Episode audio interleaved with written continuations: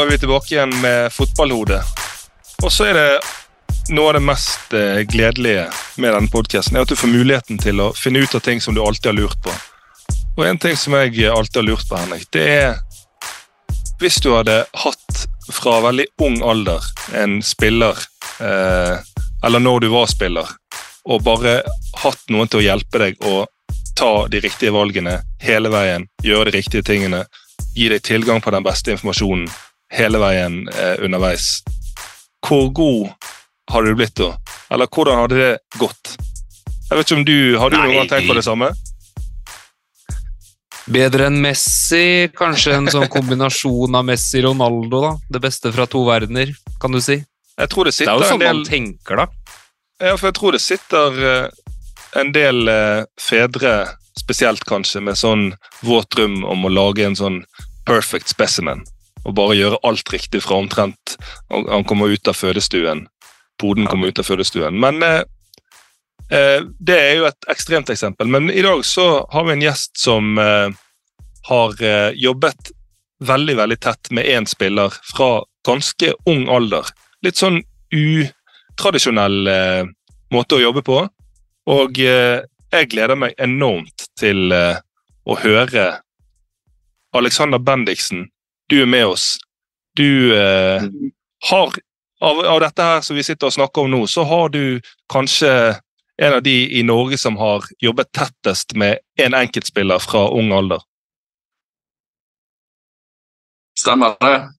Jeg jobbet uh, veldig tett med Felix Horn Myhre, som i dag spiller i uh, sportsklubben Brann. Helt fra han var Ja, vi startet vel når han var 12-13. Så, og, og så har jo du, du har skrevet din A-lisensoppgave om dette samarbeidet.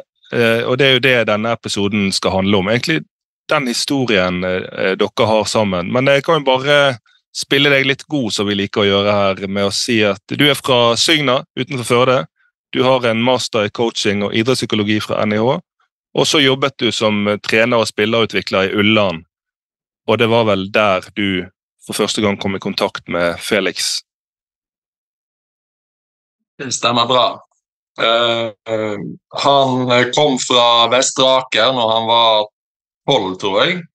Og så uh, ble han en del av det veldig gode 99-kulletullet, som var helt i toppen i, i Norge. Uh, og så ja, så vi vel et eller annet potensial i han, da. Eh, med flere, skal sies. Eh, og så begynte, begynte vi så smått eh, med et eh, samarbeid der, og så ballet det på seg og ble ja, relativt ekstremt eh, til tider, da vil jeg påstå.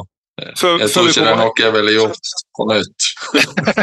Før vi, kommer, vi skal jo høre helt konkret hvordan dere har jobbet. og Jeg blir jo veldig sånn nysgjerrig når du sier ekstremt. Men eh, når han signerte for Brann i 2021, så var det eh, en eh, fin eh, artikkel eh, eh, som skriver Mats Bøyum. Og så står det da i introen et møte mellom en 13-åring, foreldrene hans og en fotballtrener fra Sunnfjord ble starten på noe som nå har ført til Brann. Hvis det møtet som beskrives der, hvis du kan ta oss tilbake igjen til det og fortelle hvordan det gikk for seg. Ja. Eh, da hadde vi vel eh, så smått begynt noen måneder i forveien, og så eh, eh, spurte jeg vel han rett og slett om er det her noe du virkelig har lyst til å gå inn for, å bli, ja, å bli proff, da. Eh, og forstår du da at da må vi gjøre noen endringer i hvordan vi, hvordan vi jobber? Og så Det første spørsmålet hans var vel hvor mye må jeg trene? Eh, så ja, det er mye, sa jeg. Men først og fremst må vi trene bra. Og så ja, likte han vel det han hørte, og så kalte vi inn eh, begge foreldrene da, til en prat på et utslitt kontor på Ullern der. Da er vi inne på noe viktig her. Foreldre. Hvordan var de? Jeg tror han var fryktelig heldig, da. Foreldre som sjøl ikke hadde noen høyere utdannelse og var opptatt av at han nødvendigvis måtte ha det. Så jeg tror det var en veldig stor fordel, og at og at han ikke måtte reise på hyttetur annenhver helg osv. Å, dæven! Nå sitter det, nå sitter det mange borte på vestkanten og hytter med neven nå. Det her er jo litt sånn eh, ja, Mener du det at, liksom, at de ikke hadde høyere utdanning, ikke var så opptatt av det, ikke så opptatt av hytte og andre ting? Tror du det var viktig? Definitivt. Det betydde jo at han kunne trene hver dag uten forstyrrelser. Så ja, For det at hvis, hvis, de vært, eh, hvis de hadde vært opptatt av utdannelse, eller hvis det hadde vært en prioritet sånn sett, det det hadde hvordan hadde det påvirket det opplegget som du hadde med Felix von Myhre? Nei, altså, det hadde jo mest sannsynlig gjort at han eh, hadde mistet uh, treninger uh, en kamp her og der, fordi at det måtte prioriteres annerledes. Det, I hvert fall sånn var kulturen den gang. da. Nå har en del endret seg siden den gang, men det var i hvert fall sånn da. Men helt konkret, når dere planla dette samarbeidet, hva skulle være din rolle? For du var jo på dette tidspunktet Ja, du var fotballtrener, men du hadde òg en utdanning i eh, coaching og psykologi fra NIH. Men hva var det som skulle være din rolle, og hva ble din rolle? Den gang så var det vel Da var Ullern betydelig mindre klubb enn den er nå, og da ja, kunne vi bruke mer av ressursene våre inn mot enkeltindivid på en helt annen måte. Eh, Så rollen var han, og ble vel formet underveis. da Det var ikke noen klar plan i forkant, det styrte jo egentlig helt sjøl. Så det ble jo en slags personlig trener for han da, enkelt og greit. Og jeg skal oppsummere det. ja, og så når dere da satte i gang med dette samarbeidet, du lagde ukesplaner. altså Hvordan så en typisk eh, treningsuke eh, ut for Felix på den tiden? Og hva var det det inneholdt av fysisk, taktisk, teknisk, mentalt? Hvordan la du det opp? Ja, det ble jo, eh, det ble jo litt uh, til etter hvert, som jeg sa, men den ble Altså, Én ting var jo å få inn eh, skjelettet med fellestreningene eh, på det laget han til enhver tid tilhørte. Og så var det å plusse på alt mulig rart. Så jeg eksperimenterte jo med alt mulig. Alt fra Lumosity, sånn nettbasert uh, mental tanke, tankespill. Uh, vi hadde utallige samtaler om alle mulige slags tema som selvfølgelig var ment å skulle få et større utbytte av selve fotballtreningen og kampen. Vi hadde egne styrkeprogram, balansetrening, uh, you name it. Det meste. Når du sier at du skulle få mer ut av fotballøkta, hva kunne innholdet i en sånn samtale være, da, mener du, som gir et økt utbytte når du senere går ut på felt?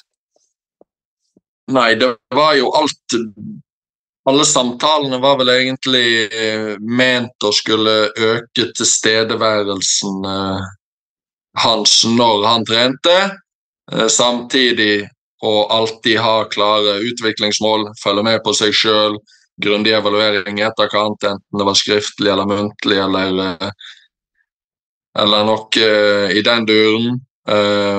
Så det var for å at han skulle være 100 til stede når han hadde på seg fotballskoene. Men du sa også i stad at du så noe i han, eller at det var noe Ikke bare med han, for det, som du sier, da, det var et veldig sterkt kull i Ullern, men det var noe du så eller merka med han som var litt lovende. Hva, klarer du liksom å sette ord på hva det var? Én ting er jo at han var tidlig utviklet. Ehm, altså Han var ikke noen stor gutt, men han var tidlig utviklet i form av at han var kvikk og, og, og hele den pakken der, som gjorde at han kunne tidlig spille på et høyt nivå. Uh, men den kanskje viktigste tingen var jo at han var veldig altså tidlig utviklet der, men òg tidlig utviklet i hjernen sin. da, altså At han var veldig moden, det gikk an å prate med han, og han forsto ting på en helt annen måte enn de fleste 13-åringer ville gjort. da. Ja, for det var det jeg skulle til å si. For jeg har jo reist rundt og holdt foredrag om målsettinger, og du og jeg har jo snakka litt om det her. Og, og jeg har jo fått høre både gjennom media og litt forskjellig fra Ullern, så har jeg jo hørt litt hva dere gjorde da. Og jeg husker jeg delte eksempel på utviklingsmål med noen fotballtrenere. Litt sånn basert på det dere gjorde, og da var det noen trenere som fortalte meg at det her er ekstremt viderekomment nivå. Altså det å kunne sette seg mål på et sånn taktisk nivå eh, med en sånn spilleforståelse, da. Det, det, mente de var veldig unikt. Så vil, jeg vil jo tro at du hadde en finger med i spillet og var med å utvikle det, men er det det du legger litt i den modenheten, da? Ja, eh, helt klart. Men først og fremst at, at å, å, skjønne ting. Da, altså, han oppfattet og skjønte ting. Jeg trengte ikke å bruke mye tid på å forklare ting. og, og hele den biten Han forsto ting veldig fort, så åpenbart noen genetiske fordeler her. da. Men eh, med tanke på de målene, så var jo det rett og slett å, å, å se hva de aller, aller beste var, var gode på i, i, den posisjonen, altså i en del av det midtre leddet der, som en av de sentrale. Og hvor han lå, og hva konkret han måtte jobbe med for å bli flinkere på de tingene. da. Og så fikk jo han hele tiden en, altså en fordel og hele tiden få en bekreftelse på at du, du, henger med og du utvikler deg med tanke på at du får hospitere, du får alle bestemte landslagskamper, du får på en måte reist rundt og, og, trent med ulike klubber, så du får hele tiden bekreftelsen. Det er selvfølgelig en enorm fordel. Hvordan når dere eh, Jeg, jeg les, leste i det intervjuet at han sier at dere trente stort sett hver dag og nesten til alle døgnets tider. Eh, og denne perioden du, du jobbet mest eh, tettest med han, det var altså fra han var 13 til 17, stemmer det? Ja, det stemmer. Hvordan, Så... altså, på, hvordan, du, hvordan vet du om du går for langt eller ikke? Nå har det jo blitt, altså Alle som har sett eh, Felix Holm Myhre spille for Brann eh, eh, i det siste, skjønner jo at dette har gått veldig bra. Men hvordan vet du i relasjonen da mellom en godt voksen mann og en tenåring på 13-14 år, hvordan vet du hva som er passelig og hva som er for mye? Jo, det tror ikke jeg jeg visste på den tiden der. Blitt betydelig klokere siden den og ville gjort selvfølgelig mye annerledes. Men eh, Altså, ha, som sagt, han var, han var veldig voksen og, og, moden tidlig. Og det var ikke sånn at han bare føyde seg til alt. Altså, han sa jo ifra. Uh, og det tenker jeg i ettertid, det er jo selvfølgelig fryktelig vanskelig for en 13-14-åring å gjøre.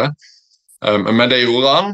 Og så var jo vi veldig åpne og ærlige på at vi hele tiden måtte være åpne og ærlige begge veier. Og foreldrene var jo selvfølgelig tett på det her. og De hadde ukeplan, fikk tilsendt ukeplan hver uke, så alle var jo informert og, og tett på. Jeg snakket jo med de holdt på å si daglig. Eh, så, så, sånn sett var det en viss eh, sikkerhetsventil der, da. Ja. Hva vil du si var det mest ekstreme dere gjorde? Um, jeg tror vi gjorde en del som var ganske unikt. Altså, vi trente jo bl.a. i fem-halv seks-tiden om morgenen uh, ukentlig der. Og et, til, uh, et annet eksempel er at jeg tok fra han uh, mobilen i jeg husker ikke hvor lenge det var, flere dager, for å se, for å se hva slags effekt det kunne ha. Så jeg prøvde litt forskjellig. da, Jeg var helt Hvordan inn, reagerte han på utkikk etter nye ting. Når, når, du tok telefonen hans, hvordan reagerte han på det? En tenåring, altså? At du tar fra han telefonen? Nei, Det var vel først Hvorfor i alle dager? Nei, var vel det første. Nei. Og Så sa jeg jo, det gjør vi. Så blir nå det sånn. Så ja. Er det, er det den tingen i det samarbeidet som du eh, ville vært mest betenkt med å presentere for barnevernet?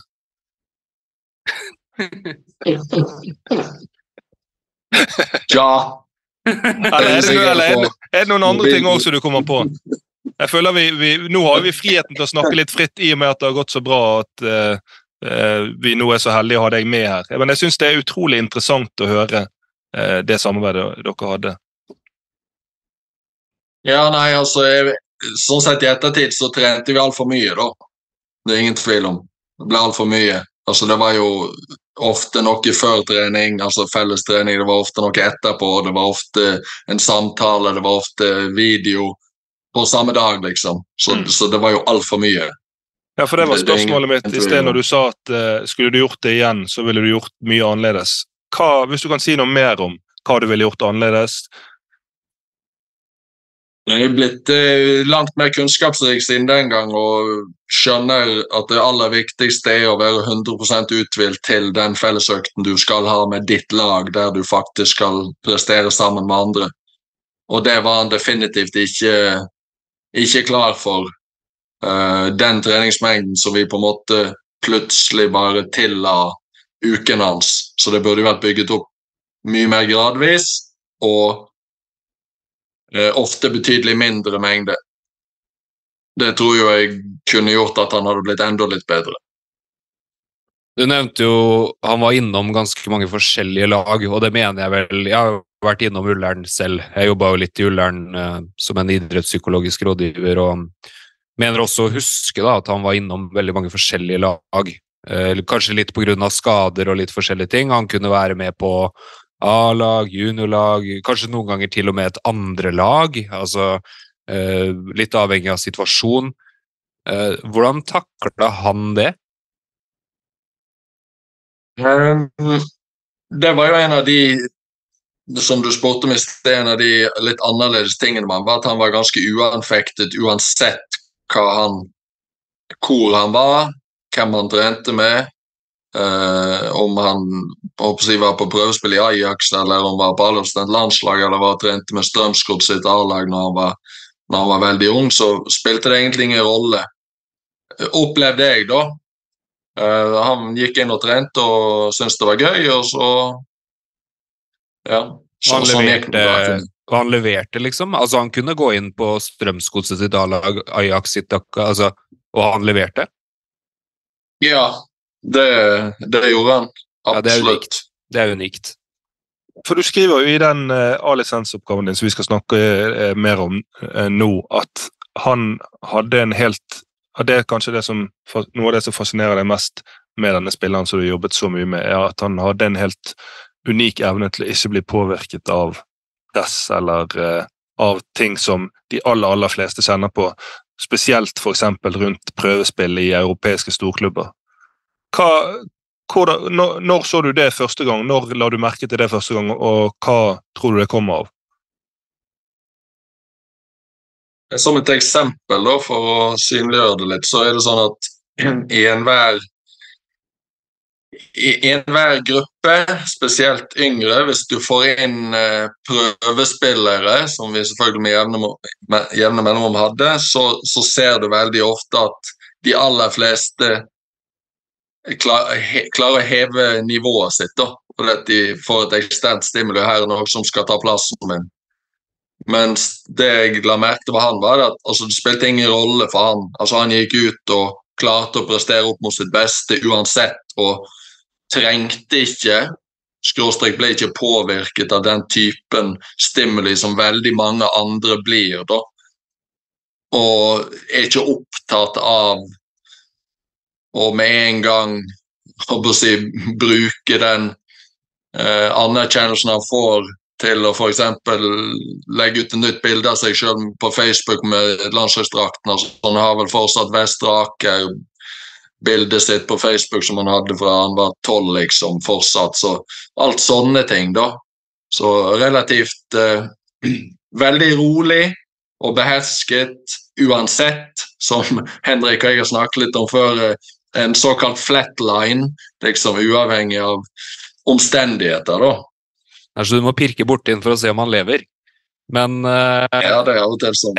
jeg intervjua jo Felix til boka mi, og jeg husker han var innom flere av de temaene her, og han slo meg jo som en som uh, f.eks. kunne tåle kritikk, da. Han uh, sa jo liksom at uh, hvis folk liksom syns jeg er dårlig, hvis jeg har spilt en dårlig kamp, så driter jeg i det. Fordi neste gang så spiller jeg bedre, og da syns de jeg er god. Altså, veldig sånn uanfekta, som du sier. da, Vil du si at han har det litt sånn naturlig eller fra foreldrene, eller er det noe som har måttet blitt utvikla? Ja, det virker i hvert fall som det er noe som ligger i bunnen der. Og så jobbet jo vi veldig mye gjennom samtaler og, og mål og hele pakken for å hele tiden holde han, holde han her, her og nå da, så mye som mulig.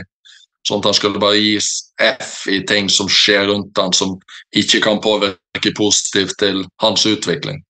Hvordan jobbet dere med dette? For det, dette, altså det å kunne dra på prøvespill, ikke bli preget av nerver, det å kunne tåle medgang, få masse ros uten å føle et behov for å skulle vise det frem til hele verden.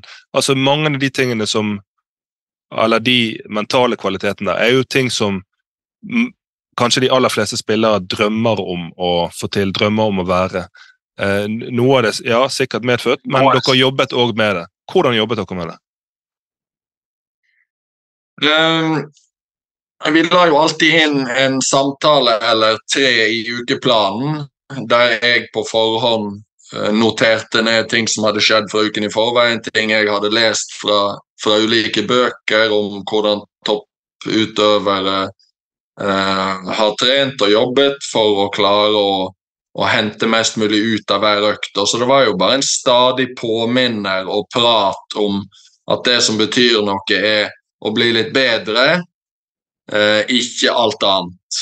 Eh, og viktigheten av å skaffe seg gode rutiner i tidlig alder, sånn at det bare blir den du er. da. Det er kanskje det beste måten å si det på, at vi jobbet for at dette skulle bli hvordan han var, uansett hvor han trente og hvem han trente med.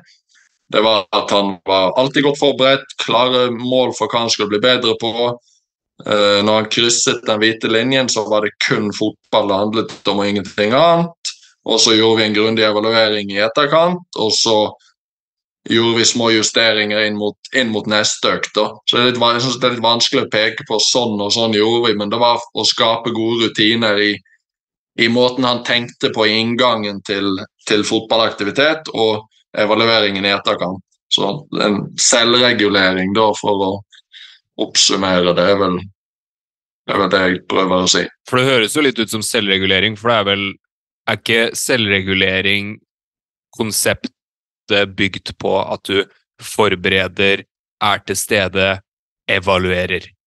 Og så utløser det en ny syklus. Altså, du kommer og de som lytter til denne podkastepisoden her, må gjerne tenke etter hvordan de gjør det sjøl, for etter min erfaring så er det veldig mange utøvere som bare møter opp. Altså bare møter opp på trening, og så er man litt sånn halvveis til stede, og så går man hjem og så tenker man ikke noe mer på det.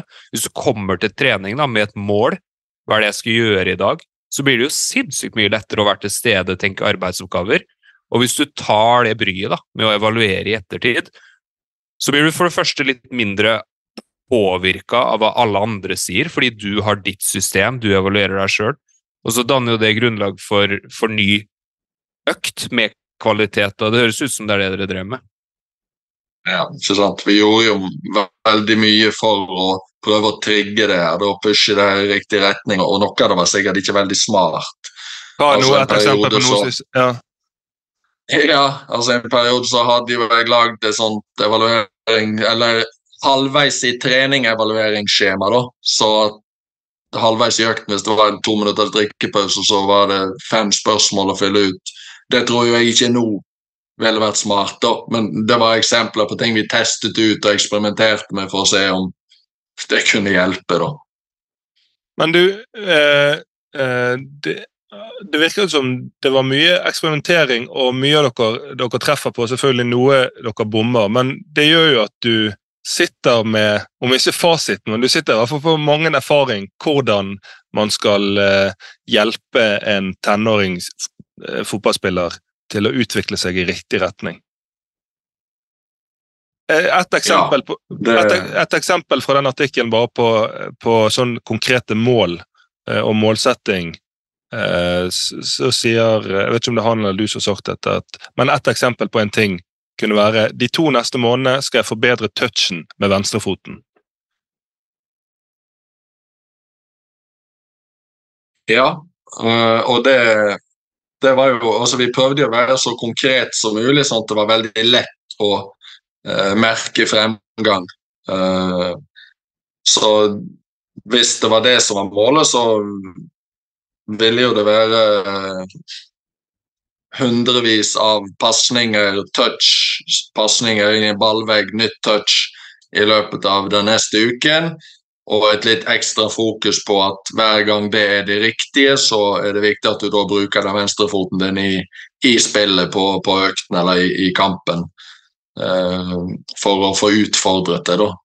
Jeg vet ikke Så, hvor mange spillere jeg har uh, hørt si det der, at jeg skal bli bedre på min svakeste fot.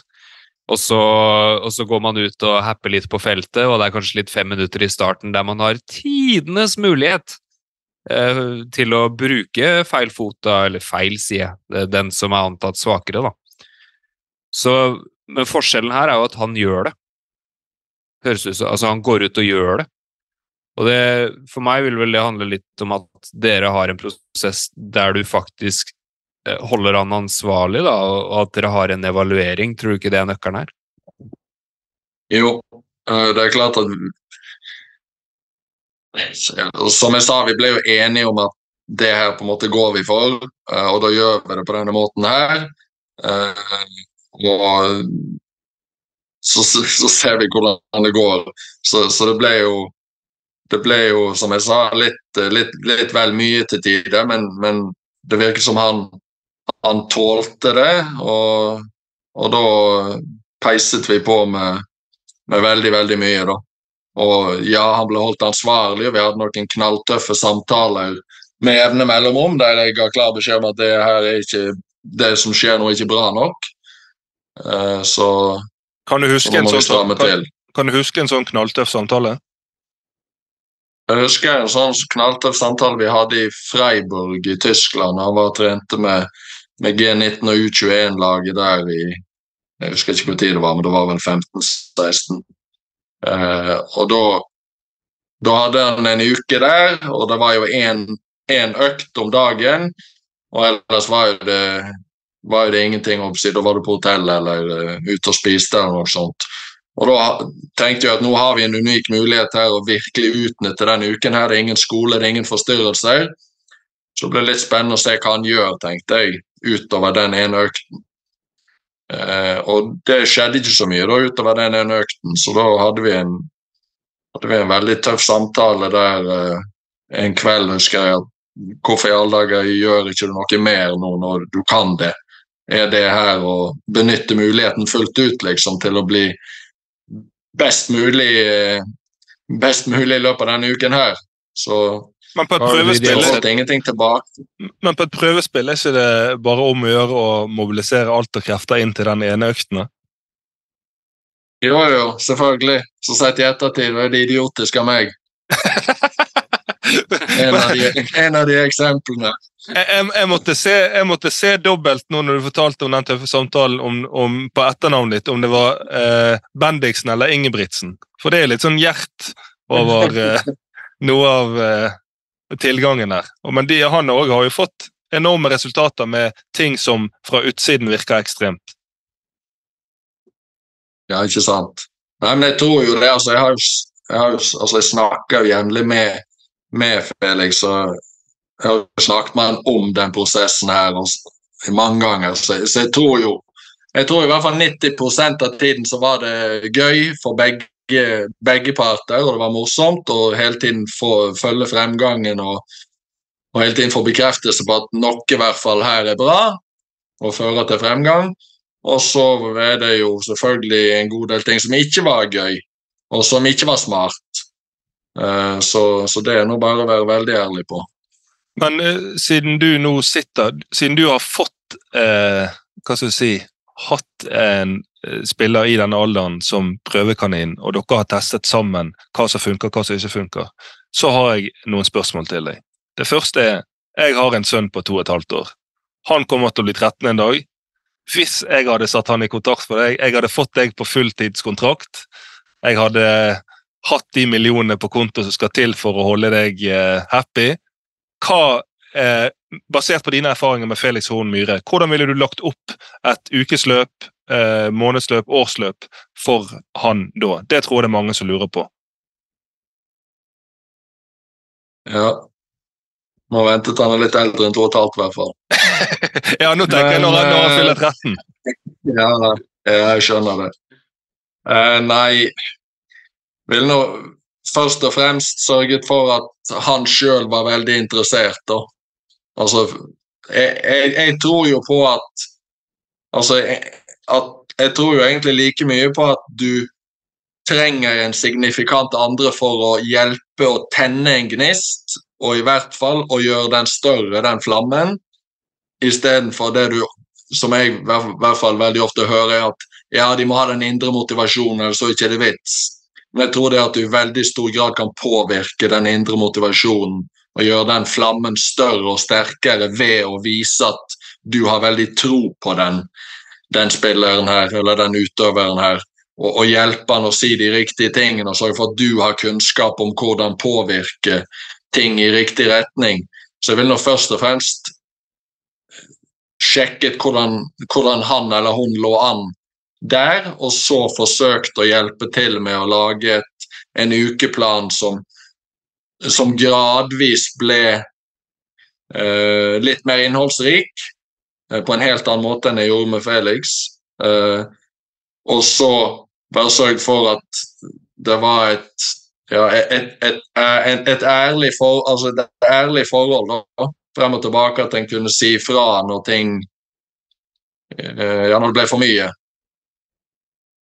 Når eh, utøveren blir litt eldre, spilleren kommer opp i videregående alder da, og håndtering av fotball og skole, anbefaler du de å gå inn på en idrettslinje der det blir eh, fulgt opp fotball, ekstraøkter der, eller hva er din, in, eh, holdning til det?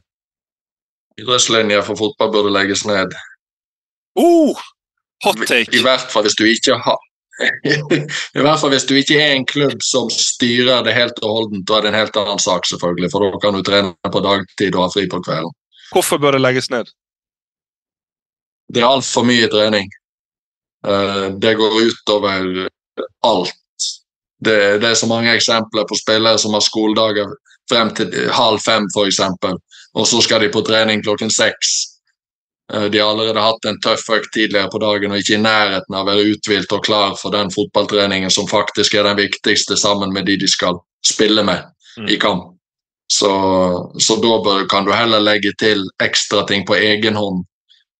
Uh, enten det er, det er selve treninger, eller det er video, eller det er samtaler, eller det er hva det måtte være som skal, som skal få mer ut av den ene økten du har, istedenfor å trene altfor mye og bli skadet og lei og slutte. Sender du link til eh, Vang, NTG og resten etterpå, eller Yao? Eller skal jeg gjøre det? Vi elsker jo folk som virkelig tør å si det de mener, og uh, står for det. Uh, hvis uh, sånn i en prosess med en tenåring, basert på alt du kan, hvilke ting er det du ville prioritert høyest av de mentale tingene? Altså Hvilke faktorer er det du mener mentalt er viktigst? Hva ville du prioritert, og hvilke type samtaler ville du hatt? Jeg ville i hvert fall prioritert å utdanne spilleren rundt dette med å forberede seg best mulig med tanke på mål og å klare å evaluere seg sjøl i etterkant. Um, og i tillegg, altså det er ikke en mental greie, det som jeg har fått blitt mer og mer oppmerksom på, er det første en spiller gjør, og jeg tror de aller fleste trenere og, og andre gjør etter de har gjennomført en, en, trening, er at de går rett på hva som gikk bra, og hva som ikke gikk bra. Istedenfor først å se på hvordan var egentlig forberedelsene mine. Er forberedelsene dine elendige, så har det ingenting for seg å evaluere det du gjorde. Da må du fikse forberedelsene dine, og så kan du begynne å evaluere det du faktisk gjorde. For Hvis du ikke har gode forberedelser, så vil du ikke være i stand til å komme opp på ditt høyeste nivå, og da er det litt bortkastet. da. Så Det første jeg ville lært spilleren, er å sørge for at forberedelsen med søvn og mat og hele pakken, men òg dette med klare mål for hva er det du skal bli bedre på i dag, eh, basert opp mot hva er det økten inneholder. Du bør ha andre mål for 11 mot 11 enn 4 mot 4, mest sannsynlig. Og så den grundige evalueringsprosessen i etterkant, og faktisk gå dypt inn i hvorfor gikk det her som det gikk. Hva må gjøre annerledes neste gang, og så begynne på nytt. Jeg kjenner at jeg er enig i veldig mye av det du sier, men så har jeg lyst til å utfordre det litt. For det at Når vi snakker om eh, målsetting, så er det jo snakk om noen langsiktige, store mål, sånn drømmemål, som er viktig for eh, motivasjonen. Viktig å ha noe å drømme om som nærer den motivasjonen. Og så er det òg viktig å bryte det ned i mindre mål, delmål, såkalte prosessmål. Det virker som det er det du er veldig opptatt av i det du sier her. Men så har jeg spilt sammen med spillere som er altså ti av ti på å bryte alt veldig ned i sånn prosessmål.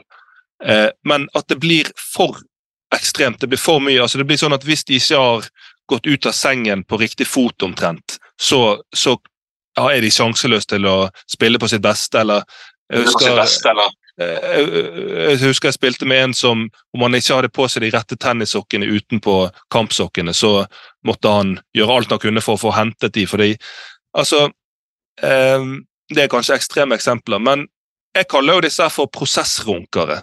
De som blir så opphengt i at betingelsene skal være perfekte, for det er det jo aldri. At det går utover eh, deres evne til å levere under litt sånn hektiske omstendigheter som det ofte er i fotballen. Hva sier du til det? Jo, jeg er helt enig.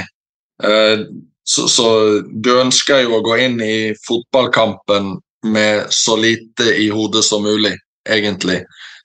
Altså, Tenker du masse, så går ting for sakte, da spiller du dårlig. Da går du til helvete. Så de, de målene må jo være knyttet opp mot din rolle og hva laget ønsker å oppnå i angrep og i forsvar.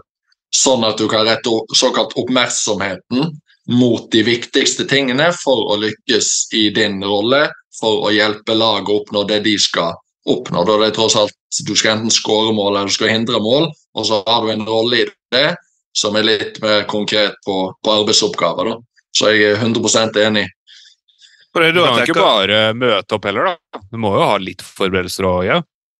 Ja, det må du selvfølgelig, men jeg, det er da jeg tenker, altså, så det du sa med eh, sette målliste underveis i en trening, halvveismål, eh, det er sånn typisk, føler jeg, prosessrunking. At du skal ha så optimaliserte forhold at det går utover fokuset på det som faktisk gjelder. Ja, det ville jeg aldri gjort i dag. Og så, eh, eh, som sagt, så skrev du den A-lisensen din om denne erfaringen din om disse tre-fire årene med Felix Horn Myhre der dere jobbet så tett. Folk, du vet jo folk i dag, eh, i hvert fall vi som eh, er under 40, både i alder og mentalt Henrik er jo godt over 50 mentalt, i hvert fall. Men eh, vi eh, har jo ikke alltid evnen til også Sånn som så jeg kommer nok til å lese den eh, oppgaven din som jeg får tilsendt. Jeg syns den ser veldig veldig interessant ut. Men det er ikke alle som har eh, tid eller oppmerksomhet til det. Hvis du skulle oppsummert hele oppgaven eh, her dine, di, dine, Det som du føler er de viktigste takeawaysene fra den, hva vil det være? Ja, godt spørsmål. Eh, jeg tror nummer én at du har en, en person som tror veldig på deg, bruker mye tid på deg, eh, bryr seg om deg, ikke bare det du gjør ute på banen. Eh, og skaper et godt, et godt, forhold, det tror jeg er nummer én. Det tror jeg betyr veldig mye for alt. Og så ja, En annen ting som du selvfølgelig ikke Det kan ikke du bestemme, da, men, men jeg tror det er helt avgjørende for unge spillere som skal bruke veldig mye tid og ofre veldig mye av det sosiale livet sitt og, og kanskje òg litt av skolearbeidet. Det er jo selvfølgelig Du må oppleve fremgang, da. Du må oppleve at det her faktisk funker, jeg blir bedre, jeg tar steg som andre ikke tar. Sånn at du får den bekreftelsen og overfor deg sjøl og omgivelsen om at jepp, jeg kan fortsette å legge masse i det her og bruke masse tid på det. her. Ja, jeg tror sånn det vil være de to. Sånn sett så skiller jo det der seg litt fra Det er veldig mange som sier 'vi skal ha det gøy'. Kom på min trening, vi skal ha det gøy. Eh, det virker jo kanskje viktigere å tenke hvordan kan du bli bedre, da, om jeg tolker deg rett. fordi hvis du bare møter opp og skal ha det gøy, og det ikke er noe struktur, ikke noe plan på treninga, og du Da blir det jo kanskje ikke gøy? Nei, jeg tror det er ofte litt misforstått. Det blir for, for de som er mest interessert, i hvert fall, så må det være skikkelig bra for at det skal være gøy. Eller så blir det det motsatte. Mestring er jo en av de viktigste driverne til indre motivasjon. Jeg tror fra denne episoden, Alexander, så tror jeg det som jeg kommer til å huske best, og det som jeg kommer til å Vi kan jo diskutere det litt her. Jeg vil gjerne høre dine tanker om det, Henrik. Men når han sier at eh, det man kan som en person påvirke en annen person sin indre motivasjon. For Vi har jo spillere som kommer og sier ja, men jeg var innemotivert, og du leser liksom man må ha denne indre flammen, den indre driven. Men jeg syns det er veldig interessant, og jeg tror jo på det du sier, for jeg har hatt trenere som bare med noen velvalgte ord eller med en viss type oppfølging, så har jeg tenkt yes, dette her har jeg lyst til, dette får jeg til. Henrik, vi har jo snakket med en del spillere som Det er lett å bare Det er jo denne klisjeen med nei, de må ha den indre flammen. Hva tenker du om det som Alexander sier, at man kan som ekstern person påvirke en spiller sin indre motivasjon? Før var jeg veldig skeptisk, og jeg husker jeg så et sånt eksempel en gang. Hva skal du gjøre hvis du vil ha barnet ditt til å slutte med noe? Eh, begynn å gi dem penger. Eh, la oss si barnet ditt aker på gelenderet, da. Eh, og du vil ha barnet ditt til å slutte med det, for de gjør det jo bare på gøy. Eh, begynn å gi dem en femtilapp etter hver gang de gjør det. Og så plutselig slutter du. Plutselig en dag så slutter du å gi barnet penger for å gjøre noe de i utgangspunktet bare syns var gøy, og da vil barnet stoppe opp og tenke vent nå litt, jeg får ikke penger lenger. Ja, da gidder jeg ikke å gjøre det her. Mm. Så jeg har erfart og lest litt på at det kan bli et uheldig skifte hvis en veldig ivrig, overivrig pappa eller mamma eller trener går inn og styrer, at det dermed kan gå fra indre til ytre motivasjon. Min mer sånn litt sånn Det jeg liker veldig med Alexandra, er at han er ærlig på at han har tatt utvikling og endra en del syn, og det har jeg gjort også. Jeg tenker i dag at det der skillet mellom indre og ytre motivasjon er litt mer sånn utydelig for meg. Jeg tenker det er noe i det, da. Men uh, må gjerne supplere her. Og Du har sagt litt om det, Alexander, men hvordan kan man som en trener, coach uh, eller foreldre være med og bidra positivt til spilleren sin indre motivasjon? Du må først og fremst kjenne spilleren godt. Uh, ja, det er en lagidrett, og det er elleve spillere som skal prestere best mulig sammen. Du må kjenne den enkelte, sånn at, som du nevnte i sted, at du ofte sier en ting til uh, venstrebekken der som er litt sånn introvert og litt forsiktig og sliter med å gi slipp på feil han gjør, f.eks., kontra han uh, brautende spissen som gir litt F i alt som skjer. Så du må kjenne dem godt og vite hva slags ord du skal bruke. For det er vel sånn at, så vidt jeg har forstått i, i forskning, at ord kan være med å endre jeg å si hjernen da, og hvordan ting funker. Så, så, du må jo kunne påvirke andre mennesker ved å snakke til dem. Det har vel historien vist på alle mulige måter, så, så det tror jeg veldig på. Dine ord han har i hvert fall vært med på kanskje til og med endre våre hjerner, Alexander, men de har i hvert fall eh, gitt meg eh, noe å tenke på som jeg syns er veldig veldig interessant. Du har en unik erfaring, og så kan det hende at du da om eh, skal vi se, ni og et halvt år får deg en telefon når eh, min sønn skal i sving. ja, ikke sant. Og så har eh, selvfølgelig Henrik, du har vært på jobb. Alexander, du har svart på vår famøse personlighetstest på kort varsel. Og jeg er veldig spent. Nå har vi hørt en eh, ganske på en måte ekstrem historie. En ekstrem relasjon til tider, i hvert fall. Så er jeg spent på, er det noe av eh, dette som eh, kan la seg forklare av Alexander sin personlighet, Henrik? Skal ikke se bort fra det. Og du sa jo litt i stad at uh, her har vi en som kanskje har funnet en fasit eller en løsning, måte å gjøre det på når man skal jobbe med en ung spiller. Og, og det er litt sånn interessant, fordi det er ikke sikkert at det her hadde klaffa så bra med en annen spiller eller en annen trener, da. Og Nå kjenner jeg Alexander litt fra før, men jeg har sett på personlighetstesten som han har fylt ut, og når han beskriver Felix også, så tenker jeg umiddelbart at det her er en god match. da. Noe av det som kommer ut, er jo ganske høy på struktur. Mm. Flink til å sette mål, flink til å være planmessig, strukturert, jobbe mot mål. Og også forholdsvis lav på nevrotisisme. Altså ikke for store følelsesutslag, ikke for hysterisk, ikke for bekymra, ikke for nervøs av natur. Kan selvfølgelig bli det. Men Alexander, kjenner du deg igjen i det, og tror du kanskje det har vært noe av grunnen til at det klaffa såpass bra, da, at du og Felix kanskje har noen personlighetstrekk felles? Ja, det tror jeg absolutt. Jeg tror det er noe av grunnen til at det nødvendigvis ikke klaffet så bra med, med alle de Eller med, med, noen av de andre. Så, så, det tror jeg definitivt. Men er ikke det en kjempenyttig erfaring, da? Og jeg vet at mange er skeptiske til personlighetstesting, men det her er akkurat det jeg mener at det kan brukes til. Å bli bevisst på seg sjøl, og kanskje være litt mer bevisst på hvem er det jeg omgås, og hvordan omgås jeg de, da. Ja, helt enig. Det er noe jeg har tenkt mye på og, og gjort ganske store endringer de siste årene. Tusen hjertelig takk som var med. Og eh, til deg som hørte på, som alltid, tusen takk eh, som hørte på.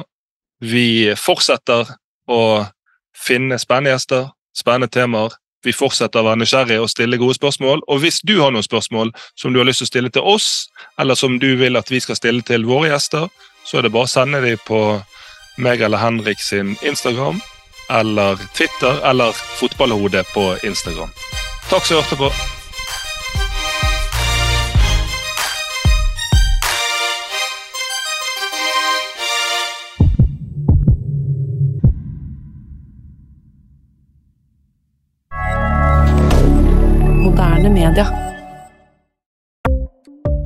Ukens annonsør er HelloFresh.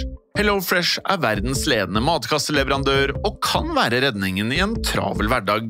Mange av oss har nok vandret i butikken både sultne og uten en plan for middagen, som ender med at vi går for de samme kjedelige rettene gang på gang. Middag burde være dagens høydepunkt. Som HelloFresh kan du nå velge mellom 25 ulike retter hver eneste uke, eller få HelloFresh til å sette sammen menyen for deg. Dette gir deg muligheten til å prøve nye og spennende retter alene eller sammen med familien. Du velger antall porsjoner og får alt levert på døren på et tidspunkt som passer for deg.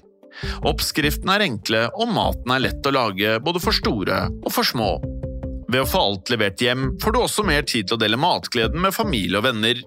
Kanskje det frister med asiatiske tacos eller greskinspirert kylling? Da kan jeg anbefale deg om å gå inn på hellofresh.no. Her kan du bruke koden FOTBALL og få opptil 1779 kroner i rabatt på de første fem matkastene hvis du ikke har prøvd Hello Fresh tidligere. Du kan også bruke rabatten hvis du har vært kunde og stoppet abonnementet ditt for tolv måneder siden eller lengre. Gå inn på hellofresh.no og bruk koden FOTBALL. Ukens annonsør er Folio, en smartere banktjeneste for deg som har en egen bedrift eller ønsker å starte for deg selv. Folio er en superenkel nettbank for bedrifter.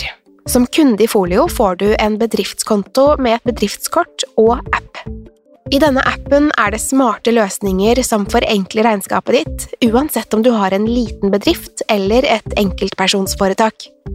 Folio er både intuitivt og brukervennlig, og er laget med et enkelt språk. I tillegg tilbyr de forutsigbare priser og ingen skjulte gebyrer. Skulle du likevel trenge det, så kan du snakke med deres raske og hyggelige kundeservice, og der får du prate med en faktisk person og ikke en chatbot. Folio er med andre ord både enklere og koseligere enn banken. Over 10 000 bedrifter har allerede valgt Folio som sin banktjeneste, så besøk folio.no og se hvordan Folio kan forenkle din hverdag også. Har du et enkeltpersonforetak eller en liten bedrift? Da er du sikkert lei av å høre meg snakke om hvor enkelt det er med kvitteringer og bilag i fiken, så vi eh, gir oss her, vi. Fordi vi liker enkelt. Fiken superenkelt regnskap.